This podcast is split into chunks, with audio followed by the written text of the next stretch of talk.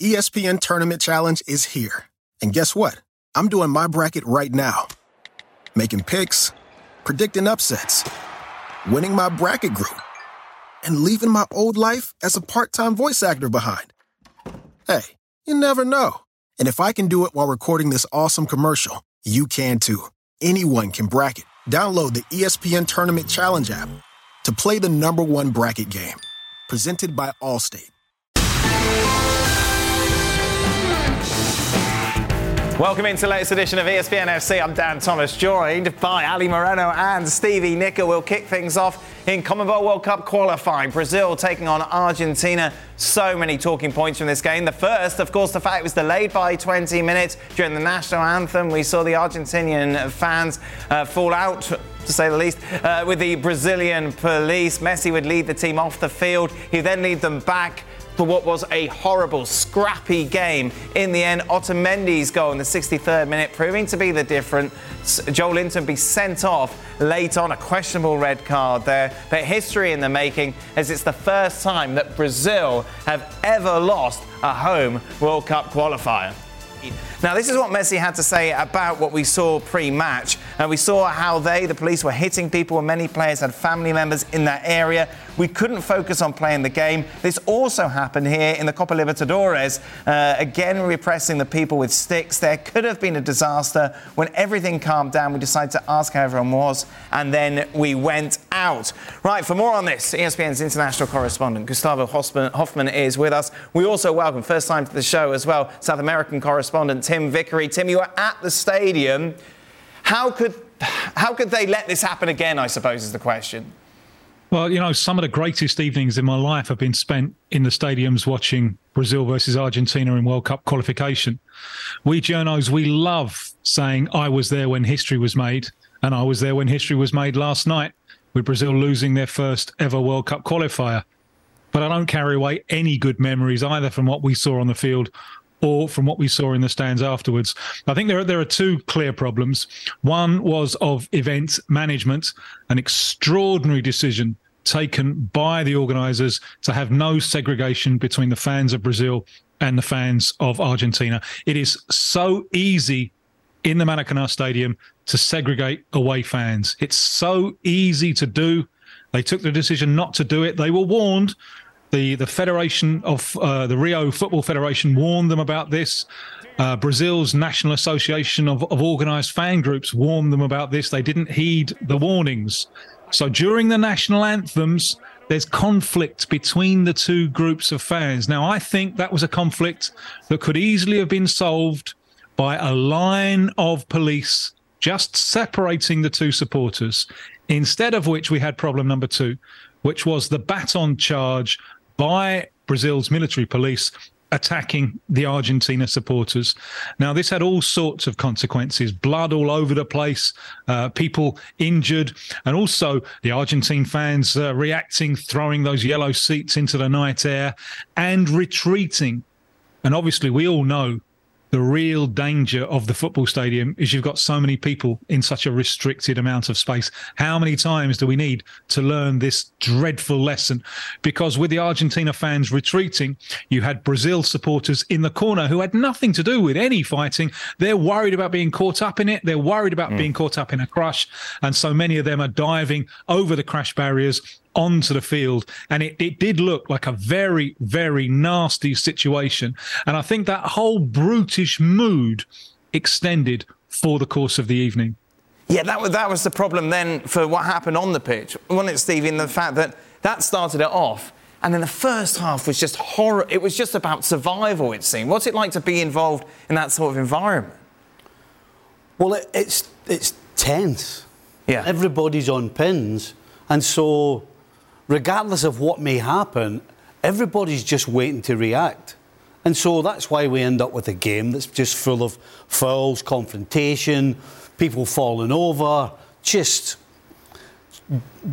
just everybody on on edge. And you could actually feel it sitting watching it. Yes. You could feel it.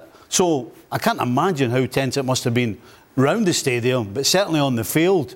I mean, this this, this was this was uh, running the clock back 25 years ago when when teams were allowed to just be physical with each other, and both sides were trying to, but because of the way the game's played today, they, there was some sort of restraint. I mean, a lot of the fouls were just stupid. And niggly, weren't niggly? Yeah. stupid things because they, they know that they can't really turn around and just kick somebody and think they're not going to get sent off. But yeah, the tension was, yeah, you could feel it big time. Ali, you must have been involved in these sort of South American qualifying games that have this sort of tension. What's it like on the pitch when you realise this is what's going to be happening? Well, it depends on what kind of player you are.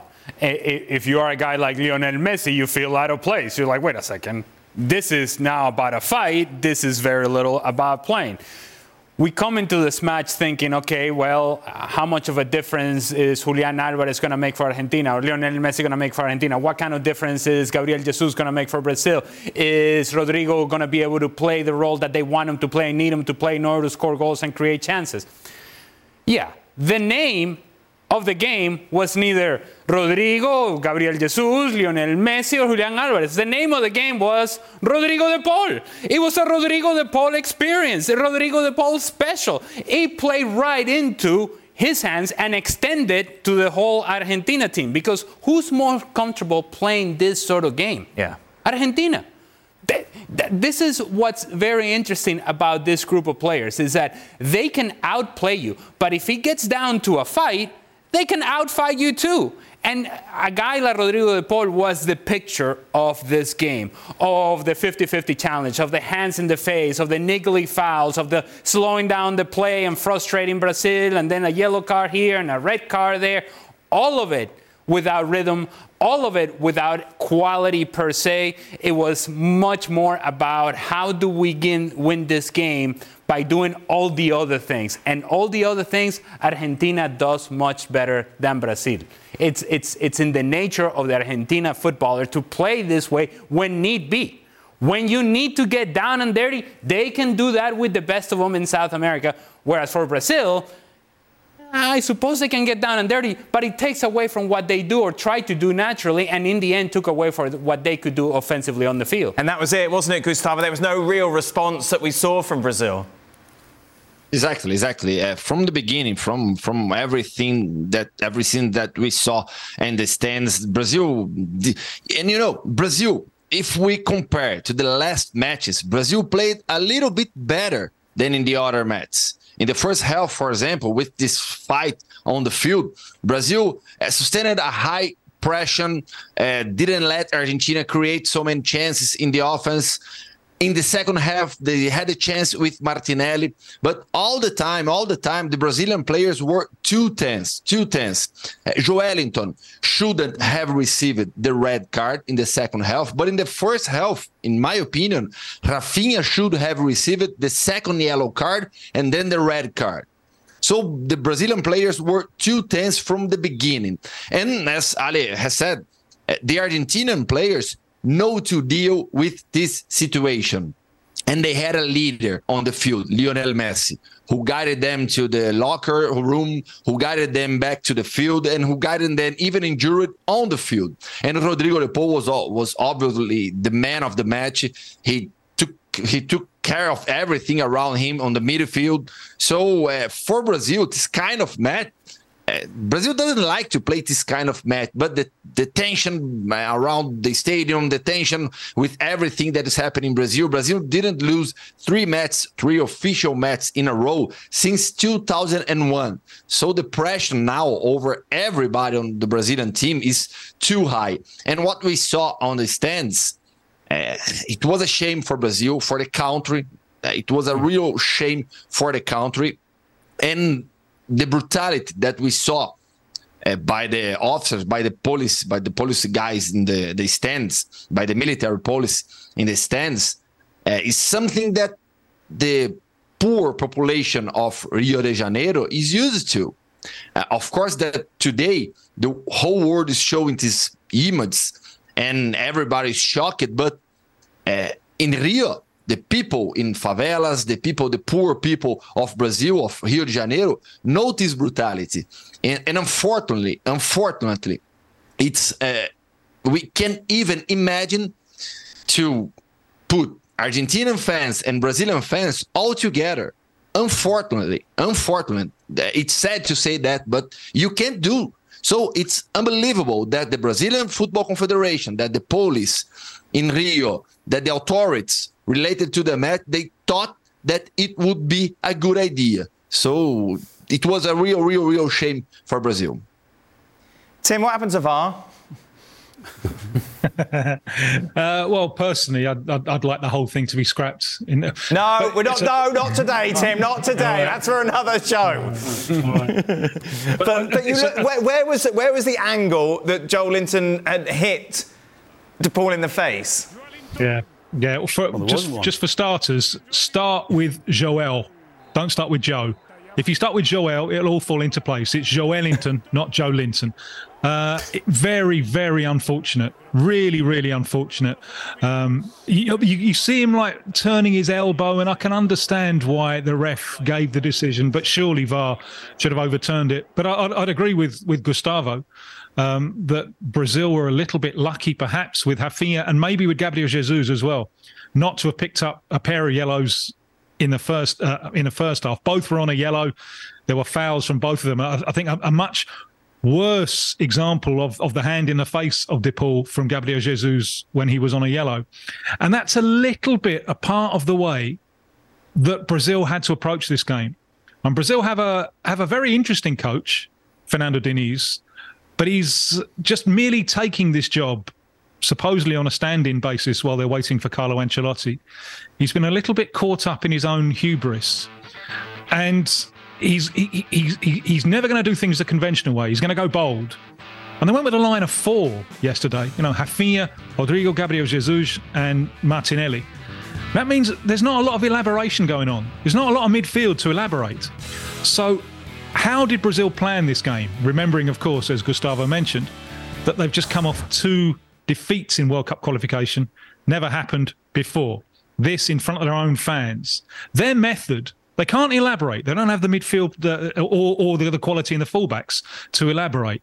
It's a furious press, really furious press. They've got good, quick centre backs. They can play a very high line. So this furious press, but it brought cards and it raised the ante. And I think uh, in the, the, the already perturbed environment of the stadium, they went too far. It, it, it, was it was one of those games, and sometimes you get this in derby games. It's all heat and no light, and I think that's what Brazil were 24 hours ago. Is this Tim? You've obviously been in Brazil for a long time. Is this the worst team you've ever seen? They were pretty poor for some of the qualifiers for the 2002 World Cup, which they ended up winning. I think during the course of that campaign, they used something like 66 players, and there were times when they were so desperate they they, they would uh, they would have loved to have used 66 uh, all in one go and hope the referee didn't notice.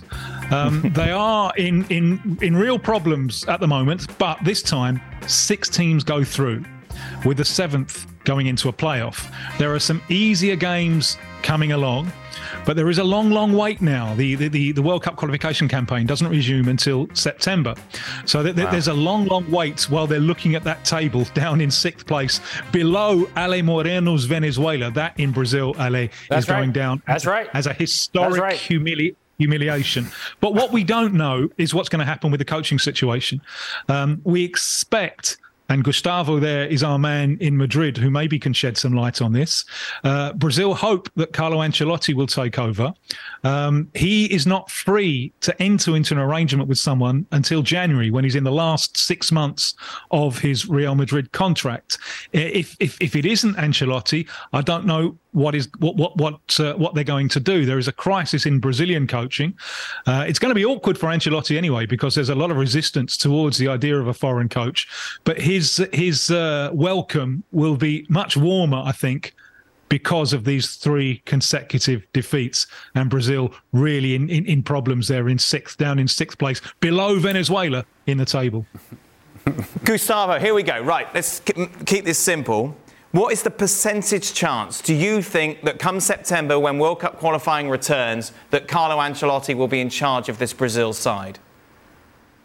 For the next match in the World Cup qualifiers, man, I, I have to admit that uh, my, my, my personal percentage was a little bit high higher some weeks ago. Now I would say 60%. 60% because uh, uh, the, the info that we have from inside CBF by sources is that the Brazilian Football Confederation has uh, the yes from Carlo Ancelotti that he will be the manager after the European season. But there is nothing signed. Nothing, absolutely nothing. Uh, one person who I talked to uh, from the technical, from the uh, the technical staff who was yesterday in the match, they told me there is nothing signed, and you know how is football. The things change. The things really change from one day to the other. So Real Madrid now, maybe for the next season, will try to to push for Mbappe again. They have a very new team, a young team with players who have just signed a long long contracts. Uh, here in Madrid, uh, people are already talking about the possibility of a new contract to Carlo Ancelotti. So, uh, and I, I really, I really agree with this phrase. Things in football change from one day to the other. You mm. can't the, the, between Carlo Ancelotti and CBF. There is just that are just words. There's nothing signed. CBF really expects and believes that Carlo Ancelotti will be the manager. That's why they don't even think about changing Fernando Diniz now. Brazil will have next year two friendly matches in March against England uh, at Wembley and against uh, Spain here at Santiago Bernabeu. This is going to be a very interesting match because of Carlo Ancelotti. Then Brazil has another two friendlies right before Copa America and then Copa America. Uh, will Carlo Ancelotti be the manager at Copa America? Will he ever be the Brazilian national team manager?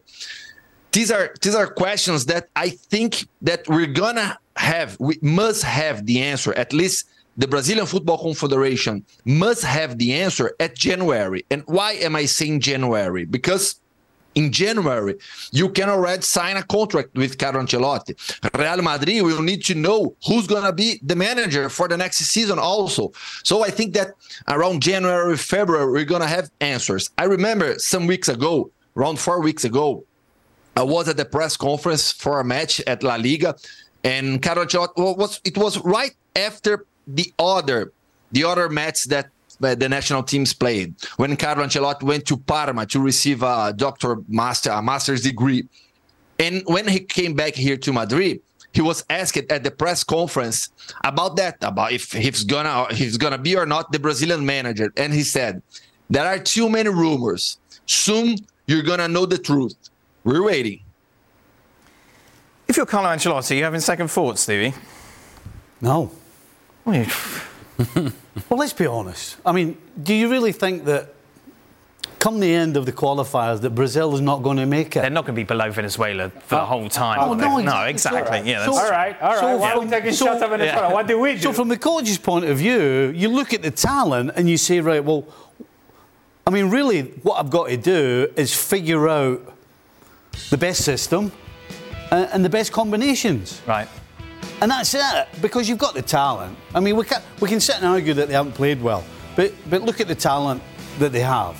So it's about picking the right players and having the right organisation and the right setup, whether it's 4 3 3 or whatever you want to do. I mean, for a coach like Ancelotti, it's like, in some ways, it's a no brainer. You've got, right. a, you've got a team with this amount of talent who are desperate for somebody to, to sort them out. He comes in as the saviour. He's going to go in there and turn that all around. Yeah. It's perfect. Yeah. And it's a change of pace for him.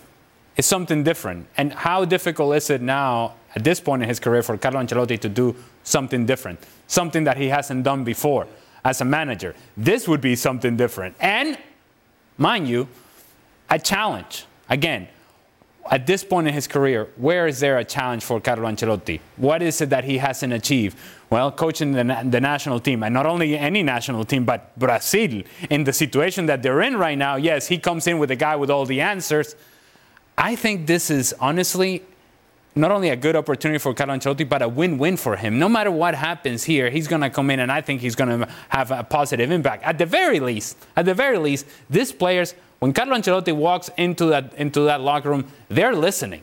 They're paying attention because players talk. And so Vini and Rodrygo will get in the ear of everybody else. And he said, no, no, no, look, hey, Uncle Carlo knows, he knows what he's doing. Right. right? He's the guy. And he has this cr- built-in credibility that will demand the very best from players. Is that does that mean that they, it translates into them winning everything and anything there is to win? I don't know, but I do think that Carlo Ancelotti is certainly an upgrade to whatever they got going on now. I think, I, just we were talking there, I was thinking about Carlo Ancelotti looks the coolest, calmest dude in town, doesn't he? Oh, I'm not sure if dude sounds right coming out of your mouth. All right, okay. Guy.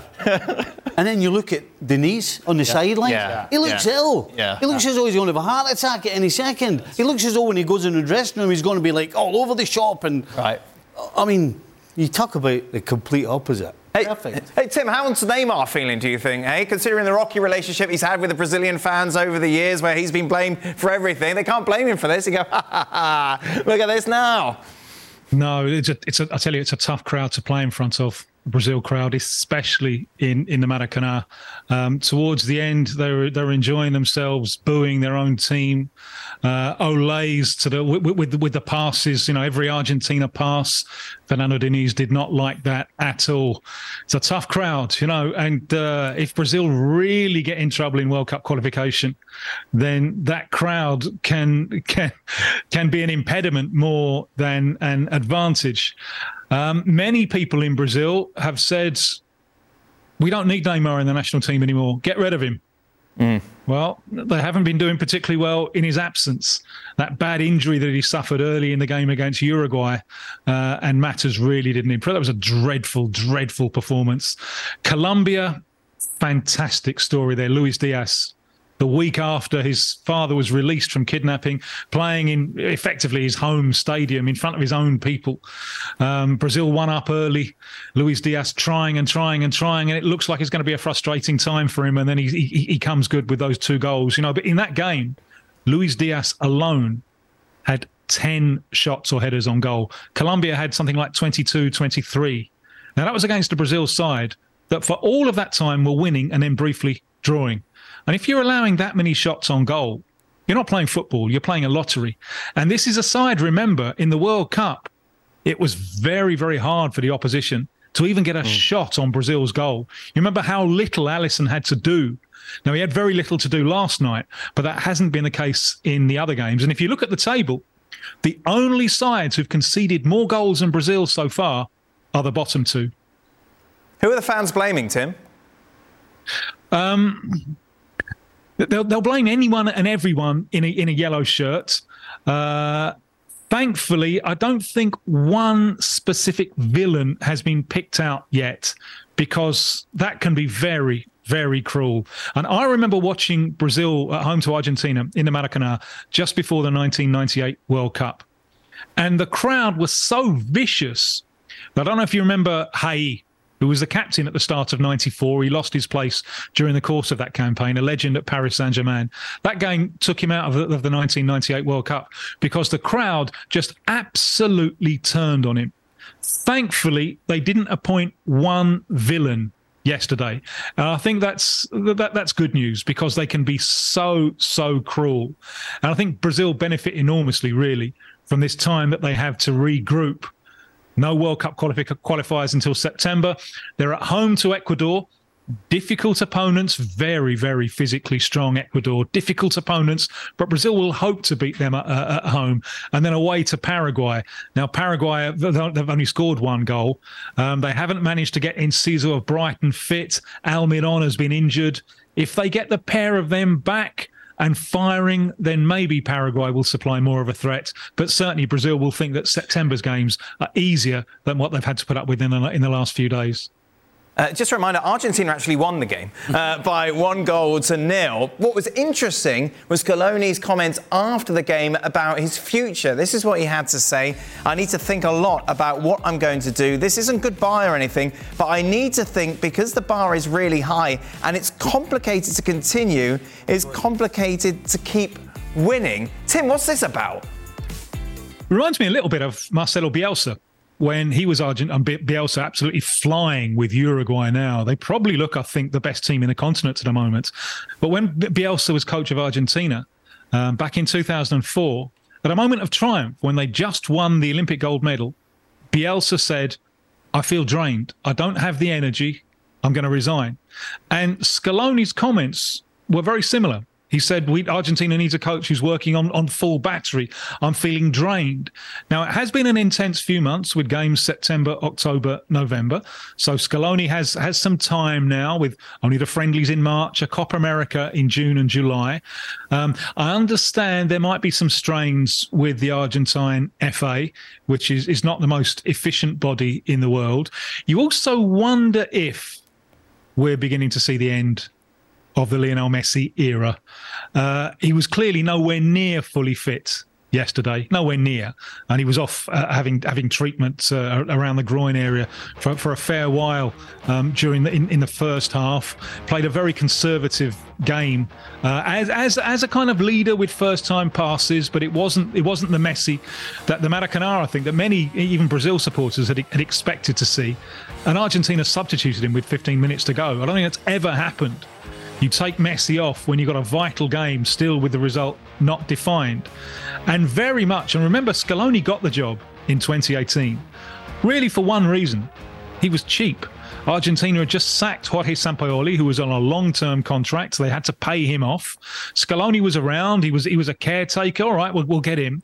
And Scaloni's real achievement over these last few years has been to house Messi in a collective context.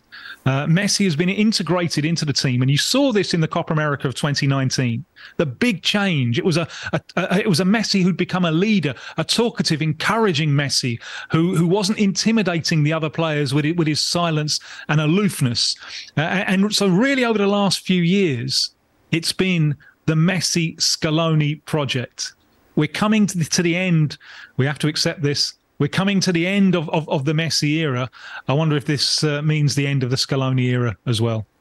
Well, Gustavo, why don't Messi just be the manager? yeah, cut out the middleman. yeah, yeah.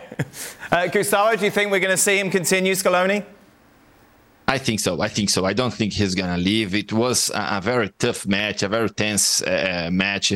I don't think he's gonna leave. He's doing a great job, a great job. Argentina now is one of the strongest teams uh, in the world. So I don't think, I really don't think that he's gonna leave. Yeah, the, the, the issue here, though, is that nobody asked him the question.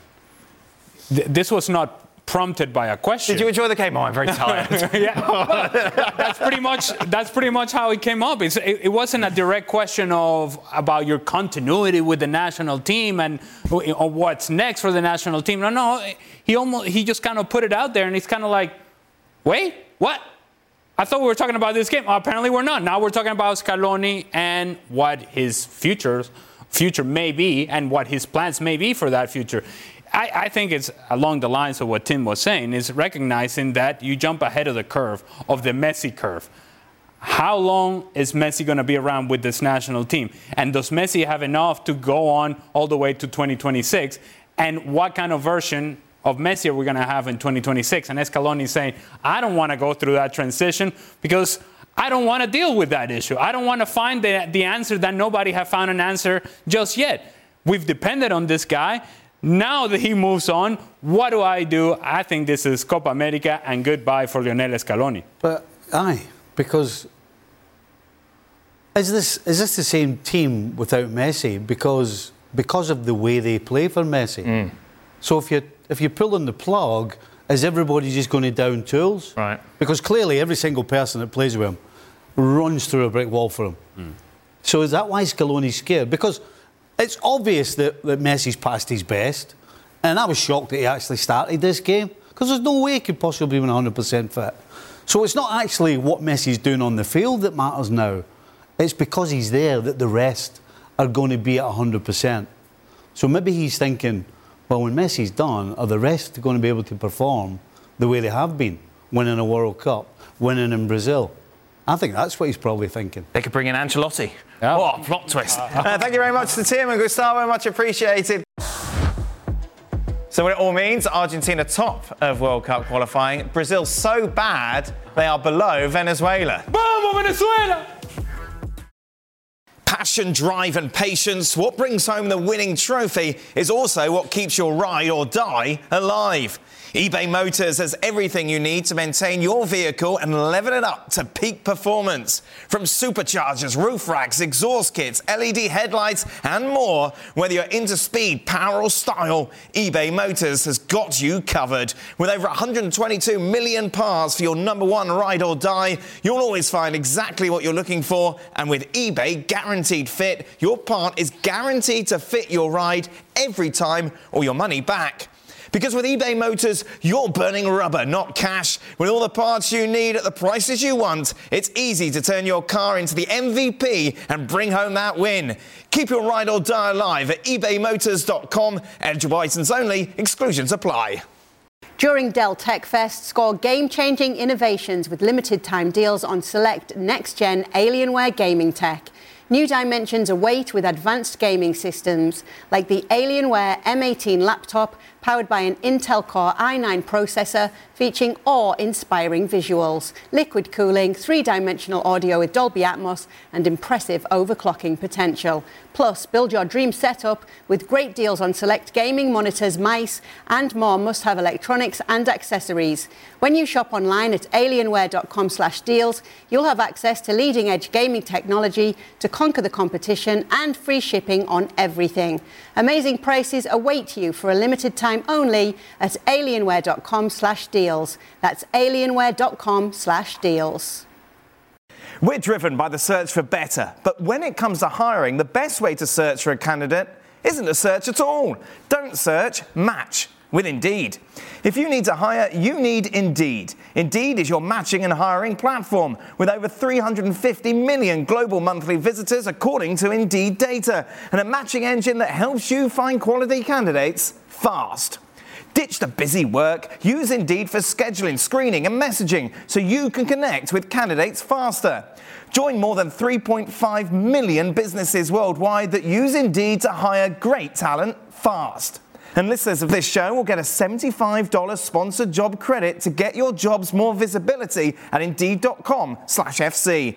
Just go to Indeed.com slash FC right now and support our show by saying you heard about Indeed on the podcast. Indeed.com slash FC, terms and conditions apply. Need to hire? You need Indeed. Liverpool taking on Manchester City this weekend. I tell you what, it's been a good international break for Jurgen Klopp's players. Don Hutchison joins us, used to play for Liverpool. Oh, it's exciting, Don. Going into the City game, everyone's scoring. Yeah, I love that Brazilian Argentina chat, but yeah, it's it's going to be amazing. Well, I'm glad you did. I enjoyed it. It was every day's a school day. It was it was very enjoyable. Um, no, I, listen, this, this, is going to be a great game. Um, Liverpool go into the game in form. I mean, they've put that Tottenham loss to bed, haven't they? That, that that shambles Tottenham lost a couple of months ago, and since then the form has been great.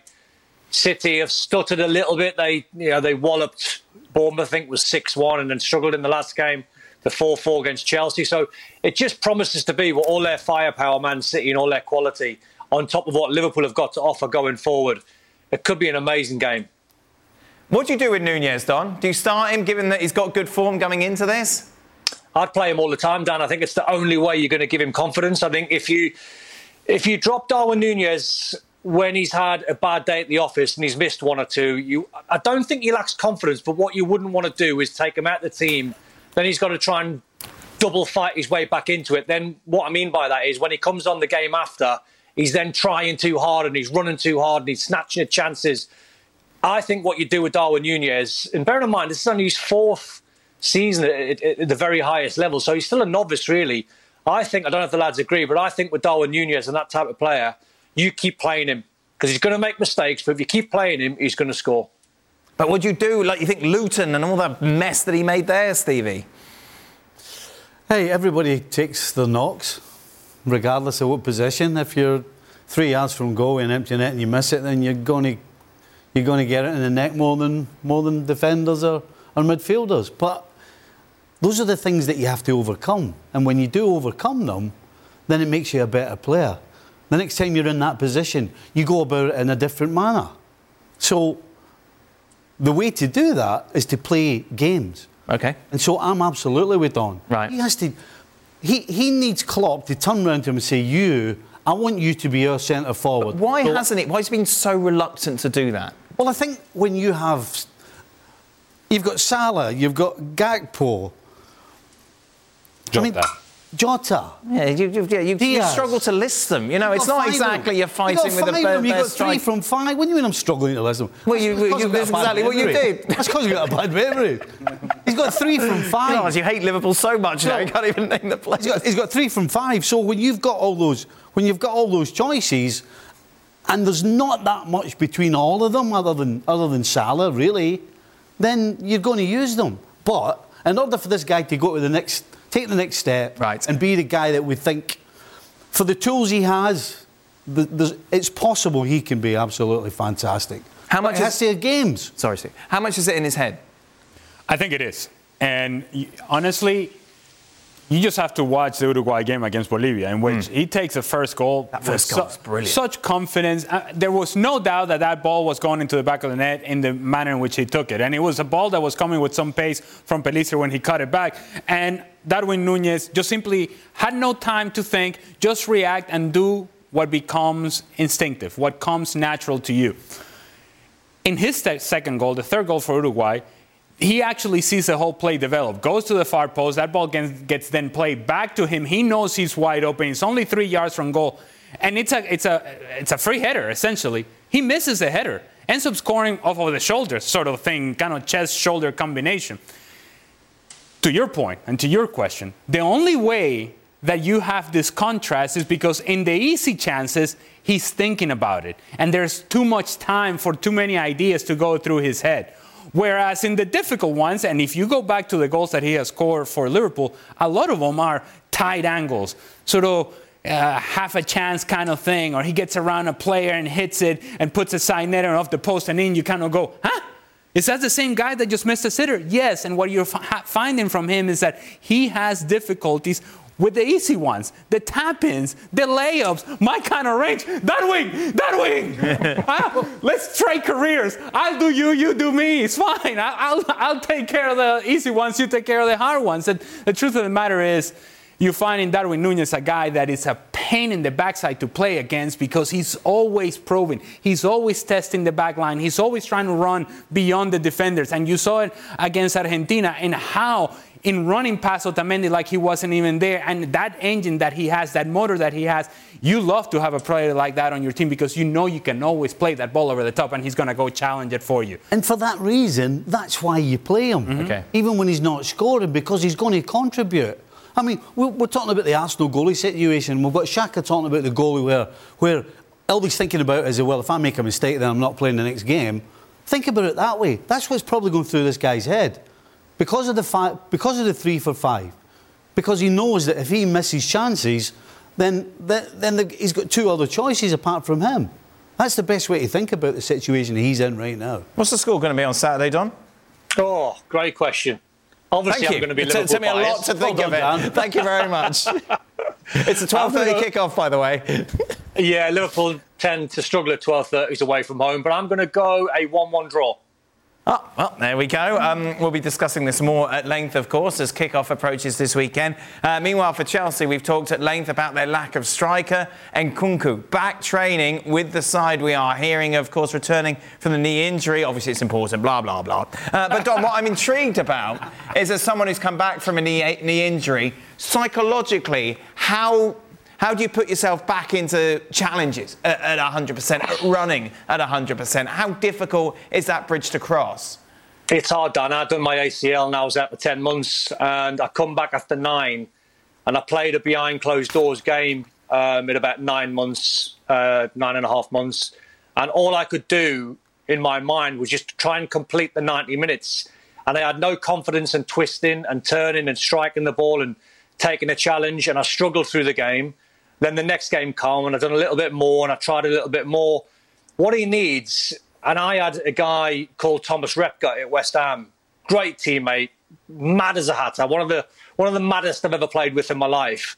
And I was we were doing a seven v seven, and one of the drills in the seven v seven was, and just gone off the back of Christopher Nkunku, how important he is and how good he is, was one of the drills was yellow versus reds, and I had this sort of like um, black bib on, and my bib was essentially no one could touch me, and I was playing for both sides. So you can't fail to have a good game because you're only playing for the team that's got the ball. If you give the ball away, you're then playing for the other team. So Thomas Repka's head's come off because he knows I'm having a good game for both teams. He's clattered me, Dan, in the worst tackle you've ever seen on a training ground. He lifted me 10 foot up in the air. I landed on my knee, and oh. bam, oh. like that, I was back. And that's oh, exactly oh, really? what I needed. So yeah, yeah, yeah, it's what you need. I don't think that's in many books, though, is it? no, it's not in any books. But psychologically, that's what you need as a player because. Right. Listen, when you go through, I could bore you to death about the steps and the straight line running and the walking, then twisting and turning, and then going yeah, through different speeds. No, no, I won't do that. But when, when it comes to game time, what you can't replicate is someone putting a tackle in on you because your teammates, by the way, who have lived this sort of nine and a half months journey with you are scared stiff of touching you, apart from Thomas Repka. So everyone's sort of dancing around you a little bit. And what you need, you need clattered because you need you need to know how to fall again, and you need to know how to ride a tackle again. And then once you do that, and then you're back, you're away. And that's exactly how I felt. How do you used to help players coming back, Stevie, when you were coaching them? Say what? well, everybody's different. Oh, really? Aye. I see. Everybody's different. So, like kicking Don worked for him, but not necessarily everyone. Co- correct. Yeah. I mean, and it depends on the injury as well. So it's there's no there's not a formula other than just common sense and and following the doctor's orders. And then after that, it's a little bit of trial and error with challenges and things like that. So yeah, there's there is no real formula. There are, there are also players, by the way, that are.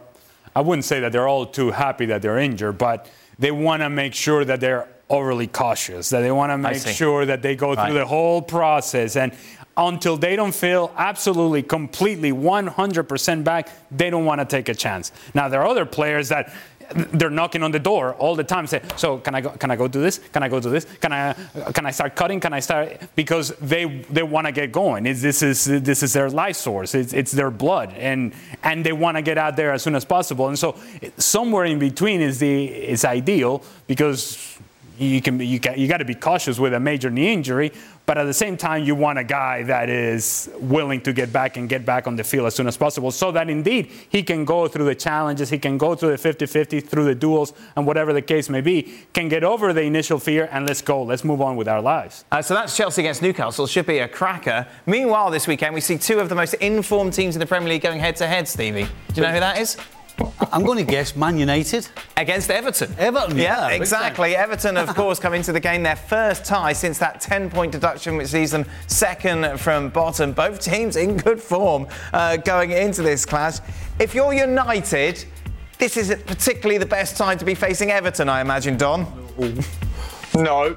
Uh, no, not not what's. Um what's going to happen, I think, at Goodison on Sunday. I was I was seeing some fans and looking at some forums tonight, and I'd seen some interviews, and apparently, what they're going to do, the fans, they want to try and generate interest in obviously the points deduction. They want to take it a little bit stronger, so they're going to try and fly a plane. Apparently.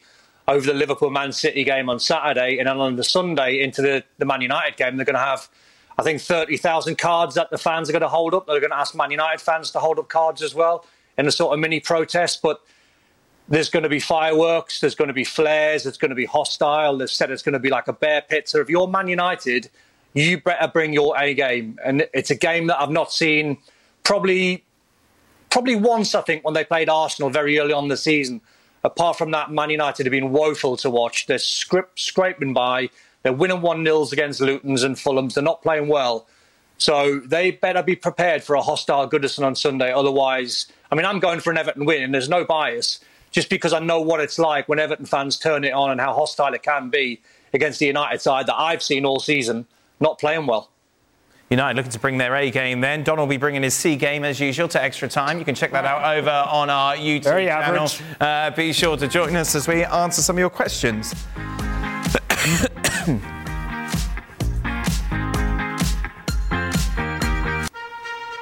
Meanwhile, FA Cup is at the second round stage. That'll be December the 1st. When's that? That's next week, isn't it? Yeah, yeah week on Friday. We'll see York City take on Wigan, uh, Alfreton Town against Walsall, Gillingham against Charlton. Can't believe you're asking me. well, I don't, know, I don't know why I looked at you. Eastleigh, Reading, Aldershot, Stockport, Chesterfield, Leyton Orient. Wimbledon against Ramsgate, and also live on December the 3rd at 10:45. It's Wrexham against Yeovil Town. 10 seconds on the clock. How many things can you name that are always growing? Your relationships, your skills, your customer base. How about businesses on Shopify? Shopify is the global commerce platform that helps you sell at every stage of your business. From the launch your online shop stage to the first real life store stage, all the way to the did we just hit a million orders stage. Shopify's there to help you grow.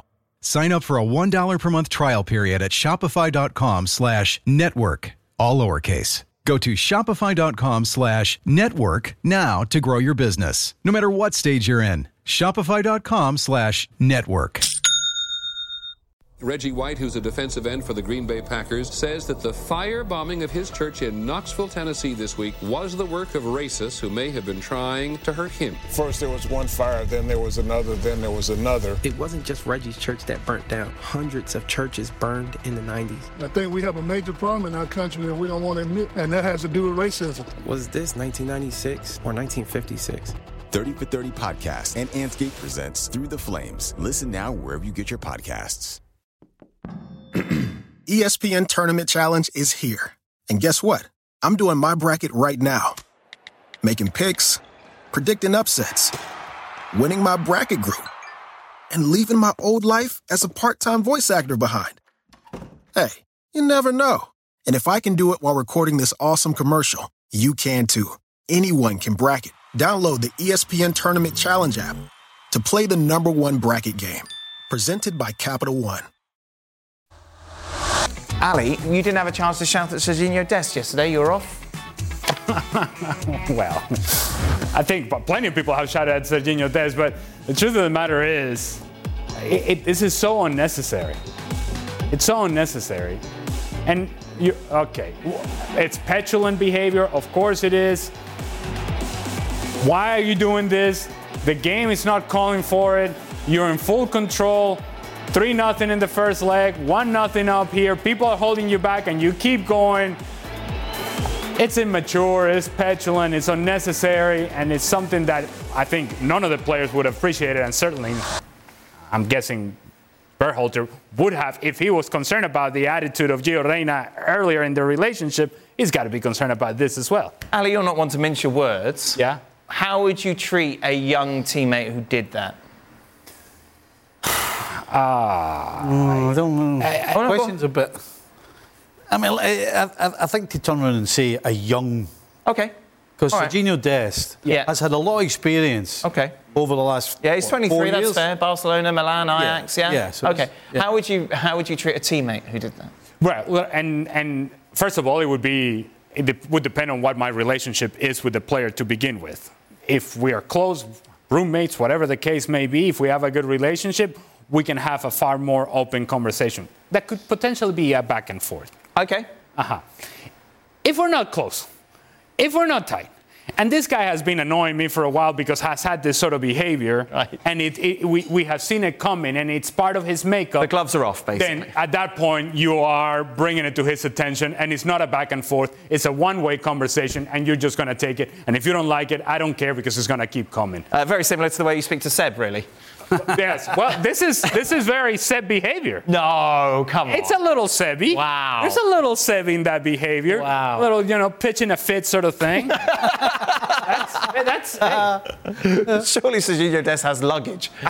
well, I um, hope so. Uh, we bring up Sebi, of course, because he was uh, with Herc live after uh, the US victory against Trinidad and Tobago over those two legs. Uh, be sure to check out that latest edition of Football Americas. Uh, that's it then. That brings us to the end of today's show. Be sure to stay tuned though. Don is back with us, Ali and Stevie as well, as Extra Time is next.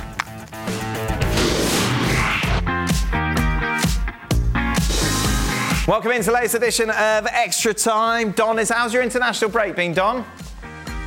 It's been all right. It's been a bit boring. Not oh. much footy going on. I've not I'm not tempted to being tempted to watch too many international games. So looking forward to the Prem being back down.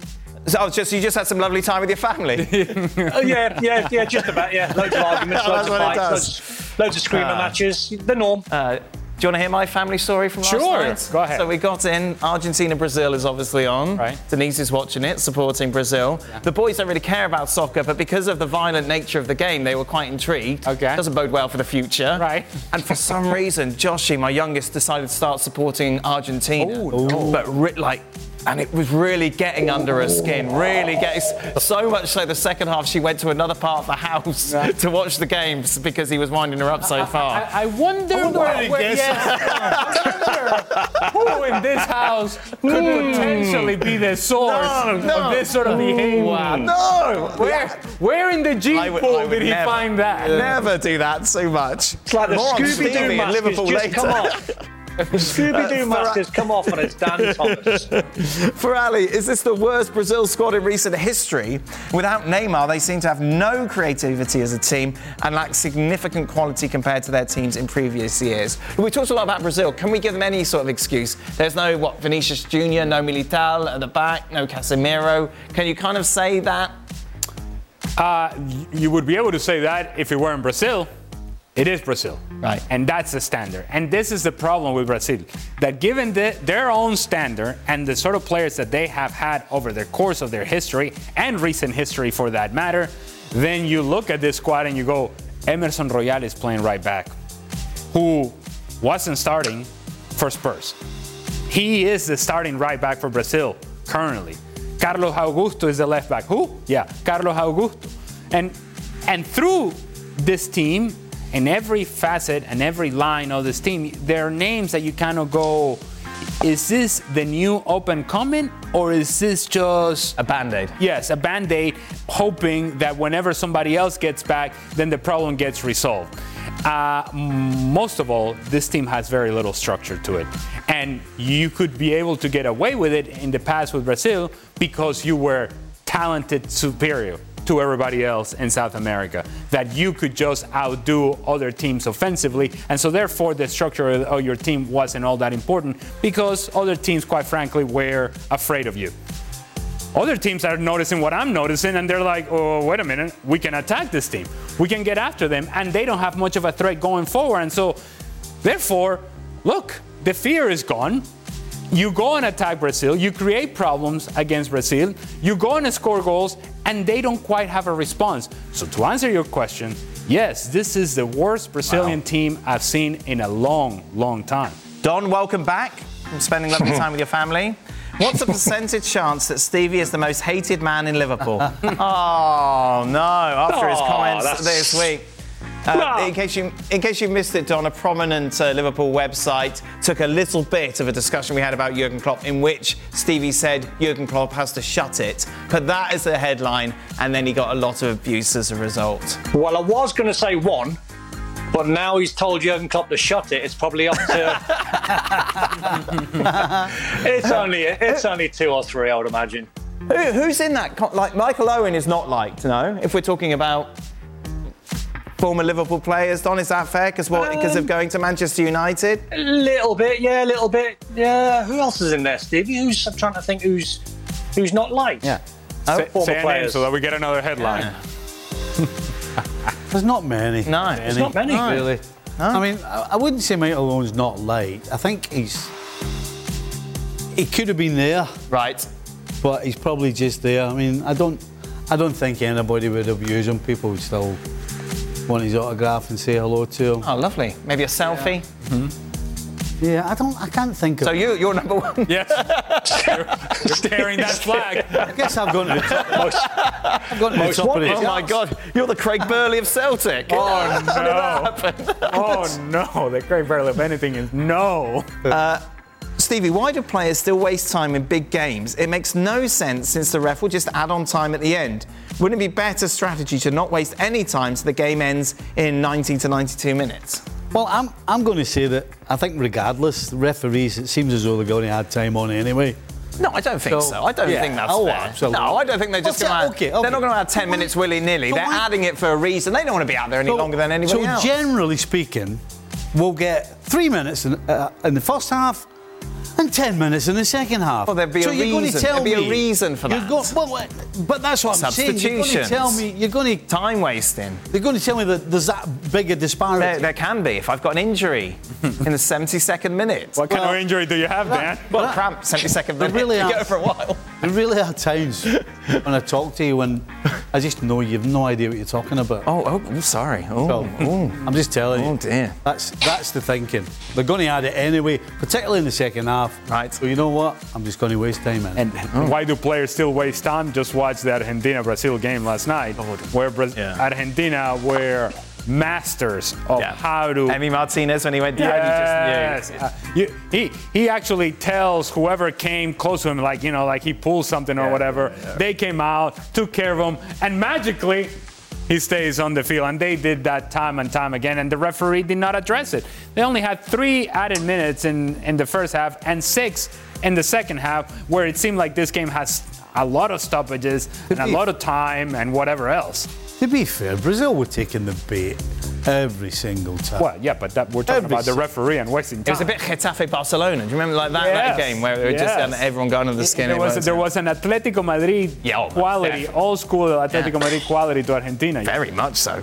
Um, Ali, how disappointing is it that the next CONMEBOL World Cup qualifiers aren't for another 10 months? Uh, it's awful. Considering how well Venezuela have been playing throughout this cycle. Bad use for them. Wouldn't you want less of a gap in between matches? This person's really rubbing it in. well, it's awful. It's awful. And in my in my estimation, what it does is a couple of things. If you're Venezuela, you got momentum on your side, and so and, and any team that is in that sort of position, you want to continue to play because you don't want to give opportunities to for anybody else who's in and around in around you in the standings or below you in the standings to get themselves right. And 10 months allows a team to get themselves right, whether it's by a coaching change, player change, players coming back from injury. All those things that Venezuela right now is taking advantage of and, and, and exposing some of the frailties of Peru, Paraguay, Bolivia, Chile.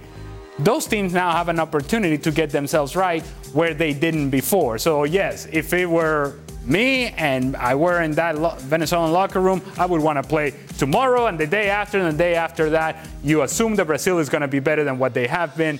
That wouldn't be the case if they play right now. I don't know where this has come from. For Stevie, how do you forgive Dan for winding you up so much? Hmm. And have you ever thought he crossed the line and has Dan apologised? Love the dynamics, like an annoying kid brother and his older brother. More grandfather, grandson. well, it's really simple. It's really simple. I can get carried away and get into it. Yes. And you just know what button to press. That's uh, really the bottom line. But no one ever takes any personally, do you? I don't. I think that's the key to the whole, the whole success of this show, isn't it? That everybody gets on well. Well, you it's can't. lovely. If you take it seriously, then we'd, uh, we'd end up rolling around the ground. Were you at the bottom of the pile, getting smashed up? If you want to be basic about it, I don't think there's ever time we'd be rolling around on the ground together, is no, there, wouldn't, worry, it wouldn't be rolling. You'd be, you'd be on the ground. There. Yes, very much so. Uh, what is your favourite, Ali, Thanksgiving dish? Be it meat, side, sauces, or do you only eat shepherd's pie? Oh, this is for Stevie, which is basically the entire meal oh. baked into one dish. Ali, of Don, I don't know if it's Thanksgiving in the UK, but use your imagination. Okay. Ali, You can't, you can't beat a bit of turkey with a nice bit of gravy on it. I think you can. No. If, we, if turkey was so good, we'd have it every week. No, but, oh, hold on a second. Right. I don't have turkey every week. In fact, the only time I will have turkey is probably Thanksgiving. Exactly my I point. Exactly my point. So that's what I'm if, saying. if there's nothing Well, better than turkey second. with a bit of sauce, Oh, why would you only have it that. once a year? Hold on a second. For Stevie, for John, no, you're not in it, so shut up. No, I'm just, There you go. I'm just trying to get this So, into. so fact I ne- I don't nothing really better than turkey with sauce. That's why I only have it once a year. Yes, turkey with a lovely bit of gravy is fantastic. Why do you ever have it once a year then? Ali, I would say from the southern cuisine, the turkey dressing, which is Oh. different what they usually serve up north. You got to go down south for that. So what uh, does the, that dressing entail? Well, I don't. I'm not quite sure because I don't fix it. But is it spicy? No, Is no, it- no. But you know, yeah, the, the, the, dr- the dressing sometimes what they do is either they stuff it in the turkey and all that. Uh, none, none of that. It, down south they fix it differently, and it is much better than the Yeah, other. you're not really version. giving us an insight as to Well, what it is. because Ali. What's it taste? What's it taste like, man? It's delicious, is what it is. But oh, super, good, that. sweet potato souffle. Sweet Ah, there we potato- go, sweet there we potato are. We got souffle is a, is a winner. Lovely. Uh, pecan pie is also a winner. You know what? Don't don't don't Get you that in the walk. supermarket down the road. Ali's going to chin him. You know, don't walk into my house with that sort of attitude. Because my southern lovely wife will have a problem with that with, sort of with- attitude. with that sort of. I've, I've had a whole host of guests in the past at Thanksgiving. Yeah? I've had Mariner, Yeah. Stuart Robson, Yeah. Kasey Keller, Frank Leboeuf. Okay. All there, all there. What about this year? This year, no. No, this year's a quieter year. It's just me and the family. It'll be lovely. But this isn't about me, as people keep saying. Uh, right. You, uh, Don, you actually sound- Thanksgiving dinner's like Christmas dinner, basically. What's your favourite You bit of that? s- you actually sound disappointed there when you went, yeah, just me and the wife. Just me and the wife. Yeah, yeah, You're well, desperate, yeah. desperate Oi, don't start. to It's been a boring couple of weeks with the family. Uh, think Sunday dinner, but um, but I take it to a northern. I put a lot of northern element in where I have chicken, gammon, but loads of mint sauce on. I have to put mint sauce on. Love mint sauce. So, um, producer Mike's asking what gammon is. Don. Uh, like like a ham. There you are. Like a ham. Sometimes with a pineapple. No, that's like putting Yes, pineapple yeah. on a pizza. No, no, it's definitely coming Oh, with a let's not go down that route. As a kid, if you had if you had a gammon steak, it was big time. Yeah. Oh, really? I was like a- Beautiful. It was like posh. a real posh treat. Yeah. What about Southern? How would they do the Yeah. gammon? Well, differently, but more delicious. How would it taste? It's delicious. Ah, uh, I they, think it's based on cornbread and and yeah. uh, you, well, you asked me. well, yeah, now you're just filling in the gaps. You don't really know what you're saying. Yeah. Well, no, I don't, but it's delicious. you asked me what I ate. You didn't ask me how to fix it. Uh, Don, will you do anything special for Thanksgiving tomorrow? No, working, Dan, working. Gone So I'll be on. I'm just- I'll be on. I'll be on Chelsea, Newcastle, and then Juve Inter Sunday. What, tomorrow? Oh, sorry, I'm getting ahead. No, where are we? Tomorrow I'm golfing. I'm golfing All tomorrow. right, right. Beautiful. Who are you golfing with?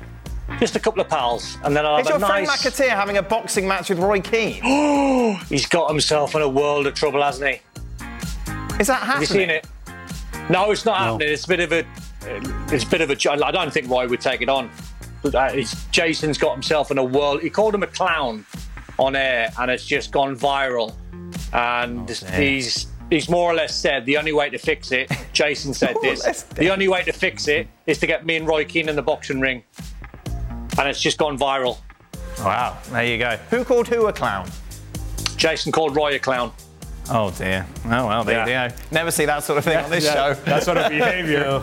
Wow, Unruly. Uh, that is it. We'll be back for Thanksgiving. Me, Stevie, and Craig. What a wonderful way to enjoy the day. How is he coming in? is he? Craig's coming in. Of course he is. Ah, cheery chappy. Cheryl made sure he's coming in. You get? Off you go. Uh, we will be then back tomorrow. Be sure to. Oh, have a lovely Thanksgiving, Ali. What Thank you you, doing? you too. You having pecan pie? Death is the only punishment here. Now streaming. FX's Shogun. My master asks, what do you seek here? To vanquish our common enemies. Based on the global bestseller by James Clavell. War is coming. The epic saga of war, passion, and power. Let it come. FX's Shogun. Now streaming on Hulu.